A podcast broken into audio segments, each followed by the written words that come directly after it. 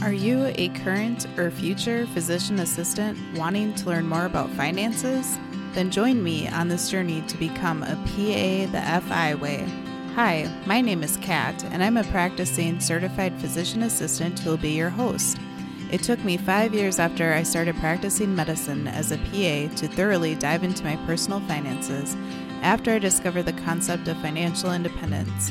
I want to use what I have learned to help you avoid some of the financial mistakes that I have made while sharing some of the financial wins that I have had along the way. Join me as we discuss financial strategies to guide you to becoming a physician assistant on the way to financial independence.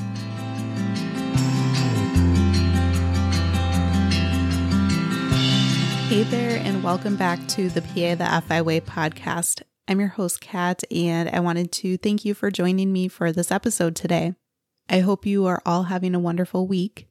When this episode airs, we are nearing the end of our family RV adventure, driving a rented RV from Minnesota down to Colorado and back over the course of about nine days with seven of us family members and my sister's family's dog as well included all in one RV. So we will be making memories regardless. Hopefully, they are good memories on this trip. I'm sure that we will drive each other crazy sometimes, but at the same time, I am optimistic and hopeful that we will be enjoying the time that we're spending together. I'm sure that there will be plenty of pictures and stories to share. So if you are interested in taking a look, go ahead and join me over on Instagram at PA the FI way. I am really looking forward to discussing the topic of today's episode, which is where I will review 10 pieces of outdated financial advice that worked for your parents, but likely won't work for you. I'm sure most of us absolutely love our parents and really appreciate much of their advice that they give to us, both about finances, but as well as life in general. But sometimes some of the things that can be discussed can leave you scratching your head a little bit and thinking, mm, maybe that worked for you back then several years ago, but nowadays things are a bit different. So let's get started. The first piece of outdated financial advice is that they used to think that you have to go to college to get a good career and have a good income throughout your life. Versus nowadays, I would encourage everyone to consider whether or not college truly is the right choice for them. And another layer to that piece is whether or not taking out a lot of student loans to pay for that college is a good choice for them as well. Certainly, since this is a podcast geared towards PAs and specifically PA finances, I think that college can be the right choice for many people who are wanting to do different careers that specifically need and require further education. So, obviously, becoming a PA or a physician or a nurse practitioner or even a lawyer or a dentist, you certainly need to go to college to get properly trained in those fields so that you can have the knowledge and the skills and the know how to do those careers properly as well as legally and ethically. However, there are so many other types of jobs out there that don't actually need any form of college education. And I've touched a bit on this in the past, but everyone's learning style is different as well as personality is different. So, my husband, for example, he is not the college type. School is not his thing but he is an incredibly mechanical and knows all sorts of ways to fix things. While that type of learning can be learned in life without a college degree, there are so many other types of trades and skills where you can get hired and they can do on the job training. And many of the trades can pay close to or even over six figures of income without a college degree and without over six figures of student loan debt. Many trades also try to hire more females as well as minorities. So there can be some incentives for looking into the trades if you are in one of those groups as well. On another note, If you decide that college isn't necessarily right for you, or even if you did go to college, you could also consider starting a business or freelance for work as well for income. You could even consider working in the field of real estate, such as real estate investing, and many different types of roles that can correlate to that, such as a realtor or a house flipper or a property manager, to gain the skills and knowledge that you need to earn different income in that field. So, I would encourage both you as well as your children to really consider whether or not college is right for them. The second piece of outdated financial advice is that buying a home is the best investment that you can make because it is how you build wealth and live the American dream. However, nowadays, it is important that you do consider whether or not you should rent instead. Renting can be very practical for many people because the cost of home ownership and a mortgage can be too spendy, as well as renting can be a good option if you are in a location for a short period of time and have no idea how long you'll actually live there for. Owning a home has many hidden costs to the homeowners, such as property taxes, the cost of repairing different things, the cost of furnishing a home, etc. Feel free to go back and listen to episode 17 about home ownership versus renting for PAs as well to dive in a little bit more as to which of these options may be right for you at this point in your life because it often can change throughout your life. The third piece of outdated financial advice is paying off your mortgage early. So, for some people, that might be the right decision, but for a lot of people, mortgage rates although they have been climbing recently, still are considered relatively low over the years as to what they've been in the past. So, a lot of people will choose not to try to be in a rush to pay off their mortgage early, but instead use those funds to be allocated towards something else, such as paying off your student loan debt or investing in your retirement accounts or HSA or deciding to invest in real estate or other things as well. On the other hand, if you are someone who is incredibly debt adverse and really hates being in debt, and also that you don't foresee yourself wanting to have a mortgage payment in the future when you're retired, maybe you do elect to go ahead and pay off your mortgage early.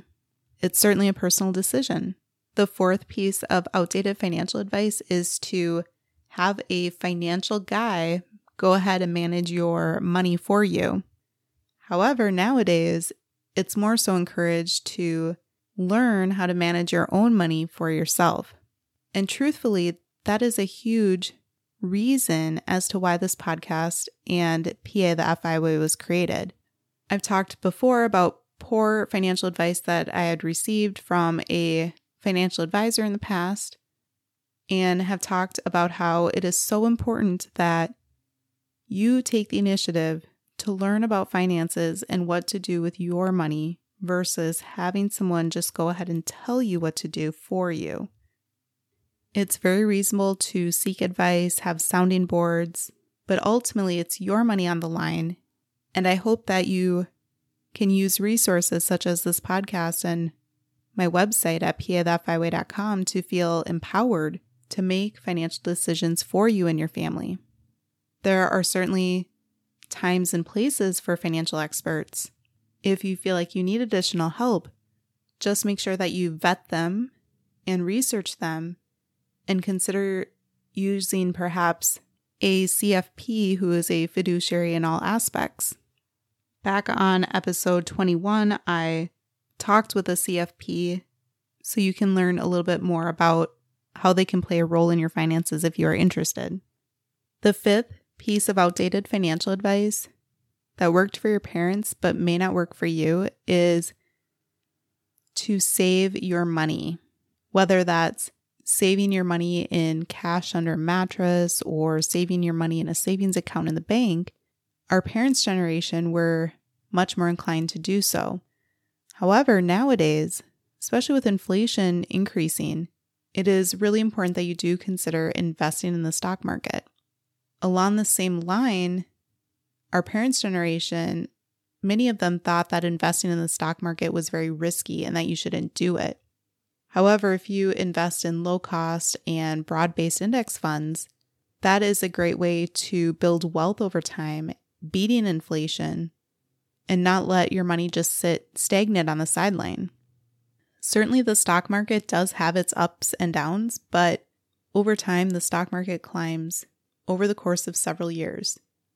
So, investing for your future, for the long term game, is how you can build wealth.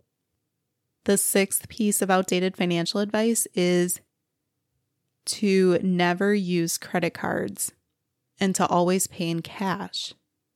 However, nowadays, having a credit card has many advantages if you use it responsibly, meaning paying it off on time and in full every month as much as you're able to. So, utilizing a credit card can help build your credit score. And when you have a good credit score, you can get better interest rates on loans. But also, many credit cards have wonderful benefits, including obtaining rewards points so that you can travel hack and earn free travel that way.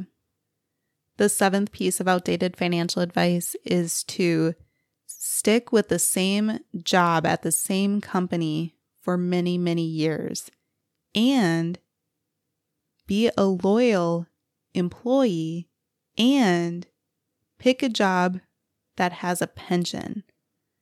So, sticking there for many years can help you have a pension later on in retirement that you can live off of. However, in recent years, it has shown that those who actually don't have loyalty or dedication to one company or one role tend to do better with their income and benefits over time if they change jobs periodically every few years versus planning on being at a set company for 40 years. Additionally, pensions are pretty much a thing of the past. There may be a few places out there that offer pensions, but boy, they are hard to come by.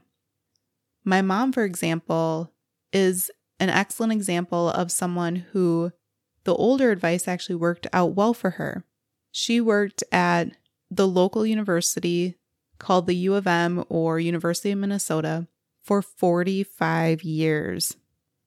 I have a ton of respect for her and her hard work ethic and her career because she started as a teenager, age 19, working as a medical secretary for the U, and then got into IT, informational technology. And a lot of it to start off with was on the job self learning. She eventually went back to school to get her bachelor's when my sister and I were younger in elementary school. Working for the U, she got an amazing pension. So, certainly, that was likely an incentive to motivate her to help stick around for several years because the longer that she stayed with the U, the better type of pension that she got. And that also meant that she didn't necessarily really have to invest a ton in retirement accounts. She did invest some, but at the same time, it wasn't going to be her main source of income in retirement versus what her pension was. So, unfortunately, employers really don't value many of their employees and can view you as a PA or in whatever field you work in as completely replaceable and just a cog in their wheel, so to speak. If you are at a job and a role that you truly feel valued as an employee and they show appreciation for you, they do things to try to retain you, then that's pretty amazing that you have that type of role because unfortunately, it's hard to find nowadays in healthcare as well. It's just unfortunately very sad, truthfully. So, it can be so tempting to feel bad about wanting to job search or feel like you are abandoning your coworkers or your company or things like that. But keep in mind that the giant wheel and machine that is the organization will go on without you. So don't feel bad for searching for a different type of job, a different specialty as a PA if you want to switch specialties throughout your career as well. The eighth piece of outdated financial advice is that you have to go into your workplace and go into your office and show up every day in person.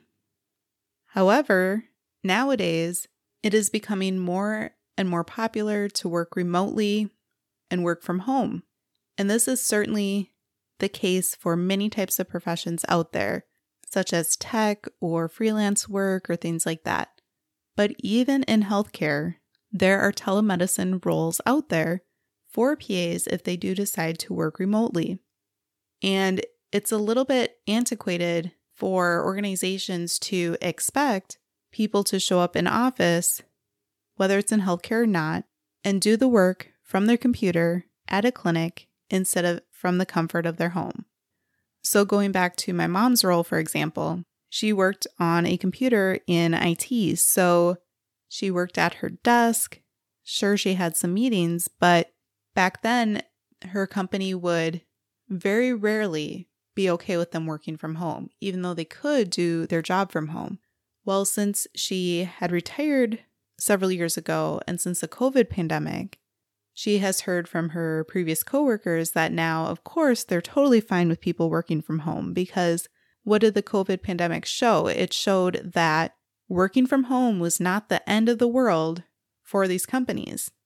These companies can still make money off of their employees working from home, and employees tend to do a great job working from home. There are many other types of benefits that don't need to go into all the details on, but you can save on commuting costs as well as save on wasted time commuting to and from your workplace if you were to have a remote role. The ninth piece of outdated financial advice that may have worked for your parents, but likely won't work for you, is to never talk about money. So it was very taboo to discuss money and finances with friends, family members, children, possibly between spouse to spouse. However, it's really encouraged to have an open conversation, an open discussion about finances with your spouse or your life partner in particular to make sure that you guys are on the same page, but also with your children. And there are different conversations and dialogues to be had with kiddos at various ages, but even when you are thinking through a purchase about whether or not to buy something or what to do with money that you have or the money that the child got for their birthday, having those open conversations early and often shows that it's okay to talk about finances and that it's encouraged to do so as well. And then the 10th piece of outdated financial advice that may have worked for your parents but likely won't work for you is to work until at least age 65, sometimes age 67 or 72, depending upon what type of plan that they have for their finances in retirement. However, as I'm sure you are aware, the FI piece of PA the FI way stands for financial independence. And that's part of an acronym called FIRE, which stands for Financial Independence Retire Early. So, all of this information can encourage and lead you to not have to work until age 65 or longer, at least in the traditional sense of work. Once you reach financial independence, work becomes optional. And then you can decide what types of work you want to work on, what type of interesting or unique role you want to have as a PA. If you want to teach future PA students, if you want to work only one day a week as a PA, or perhaps you are working on other types of hobbies or passion projects or other types of businesses that you elect to work on versus have to grind it out for over 40 years in medicine that is unfortunately leading to more and more burnout amongst providers and all healthcare workers. I've heard people say instead of financial independence, retire early, that they say financial independence, relax early. And I do like that view because it implies that you're not just going to be sitting at home with your feet propped up watching TV all day, retired, but rather that you're going to have an active, meaningful life, but also they have the option to relax, meaning you're not grinding it out, putting in really long and stressful hours that is ultimately compromising your mental bandwidth, your physical, your mental health, and potentially the relationships with the loved ones in your life. So, those were the 10 pieces of outdated financial advice that worked for your parents but likely won't work for you in the present times. Some of them may work, depending upon what your financial goals are, what your views are about finances, but I would say that a lot of these pieces of advice are pretty outdated and things change with time. So it's very possible and very likely that another 20 years, another 40 years down the road, our future kids or nieces or nephews or grandchildren will say that the tenets that we look at now as being ideal pieces of financial advice may not work for them in the future either. So it is important to recognize that not everything works for everybody at all times as well. So that's what I had for you for the episode today. And I really hope that you found the information thought provoking and helpful for you as you are pursuing financial independence. Feel free to share this episode with a friend or colleague who may find this information helpful as well. And I hope that you all enjoy the rest of your week.